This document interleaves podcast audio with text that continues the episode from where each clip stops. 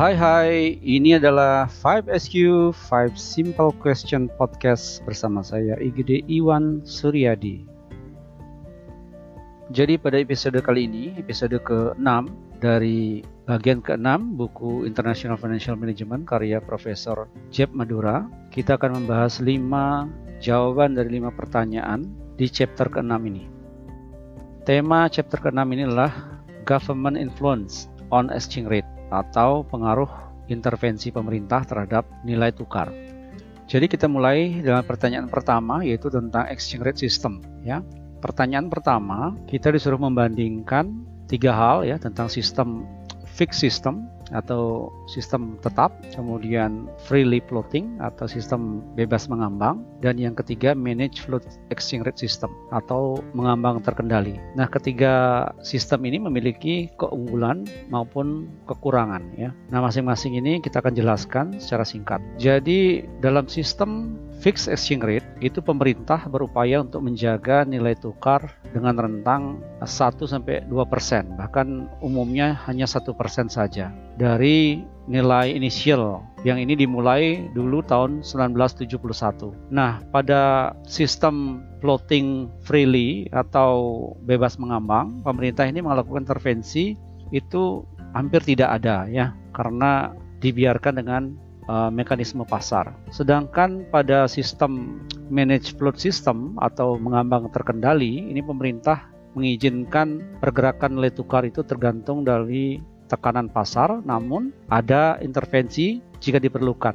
Sedangkan untuk sistem mengambang bebas, ini akan cukup membantu dalam mengkoreksi neraca pembayaran yang defisit ya karena uh, currency tersebut dapat menyesuaikan tergantung dari uh, tekanan pasar. Negara-negara juga akan uh, kesulitan dalam masalah keuangan internasional jika negara-negara tersebut berada di bawah floating exchange rate system ini.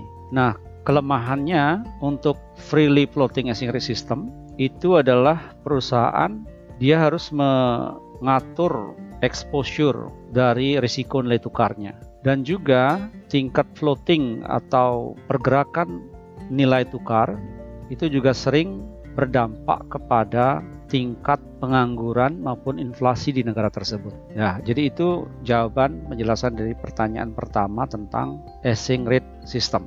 Selanjutnya pertanyaan kedua tentang intervensi terhadap euro ya. Pertanyaannya adalah kita asumsikan di Belgia misalkan sebuah negara di Eropa yang menggunakan euro sebagai currency-nya atau mata uangnya, mereka lebih suka uh, meng mengatakan bahwa nilai mata uangnya itu melemah terhadap uh, eh, US dollar ya. Nah, dalam hal ini apakah apakah bisa bank sentral mereka, bank sentralnya Belgia ini untuk uh, memenuhi harapan mereka untuk melemahkan diri dari uh, dolar Amerika? Itu pertanyaan ya.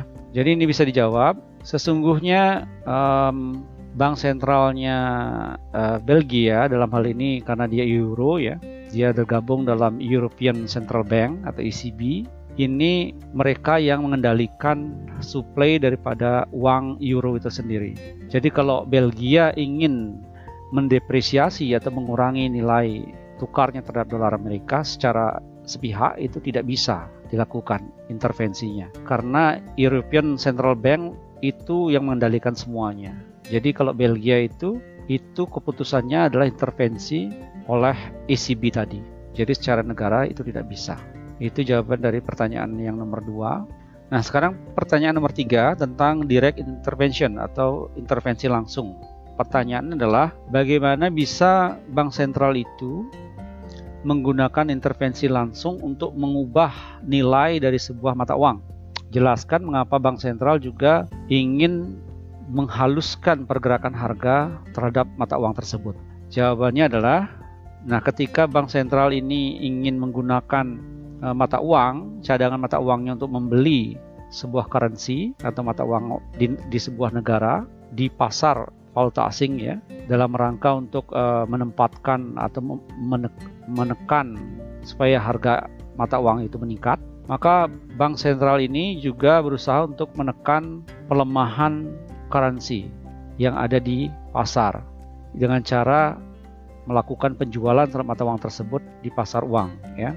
Dan cara intervensi ini selalu bertolak belakang. Jika ingin menurunkan nilai mata uang, maka bank sentral akan membeli mata uang lawannya di pasar. Itu yang selalu dilakukan. Dan sebaliknya, jika ingin menaikkan nilai mata uang, maka mereka akan melakukan pembelian mata uang yang bersangkutan. Baik, sekarang pertanyaan keempat tentang intervensi tidak langsung ya, indirect intervention. Bagaimana bank sentral menggunakan intervensi indirect ini atau intervensi tidak langsung ini untuk mengubah nilai dari mata uang? Jawabannya adalah untuk meningkatkan sebuah nilai dalam mata uang domestik atau mata uang negara kita misalkan ya.